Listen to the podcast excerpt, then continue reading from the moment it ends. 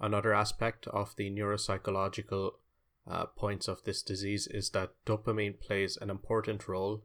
We see that there are some do- dopamine abnormalities, they may be increased or decreased levels. Dopamine is a chemical in the brain that helps move signals from one nerve to another. It also plays a role in emotional responses and movements. Another very significant uh, chemical is norepinephrine, and I'll talk about that more in detail as well. There are some treatments and therapies that are guided towards both of these chemicals. So, not only is the genetic aspect significant or the neuroanatomical aspect, but it seems that environment can also play a factor as well. There are certain risk factors that are being studied.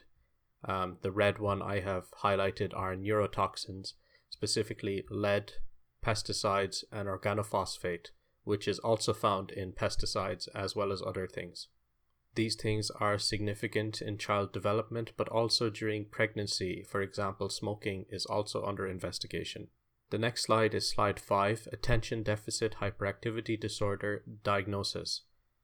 Um, it takes a very detailed diagnosis as there is no one single test to diagnose ADHD. Usually, a, a detailed clinical history is taken that involves the parents and child together, as well as collateral history from family, relatives, teachers as well.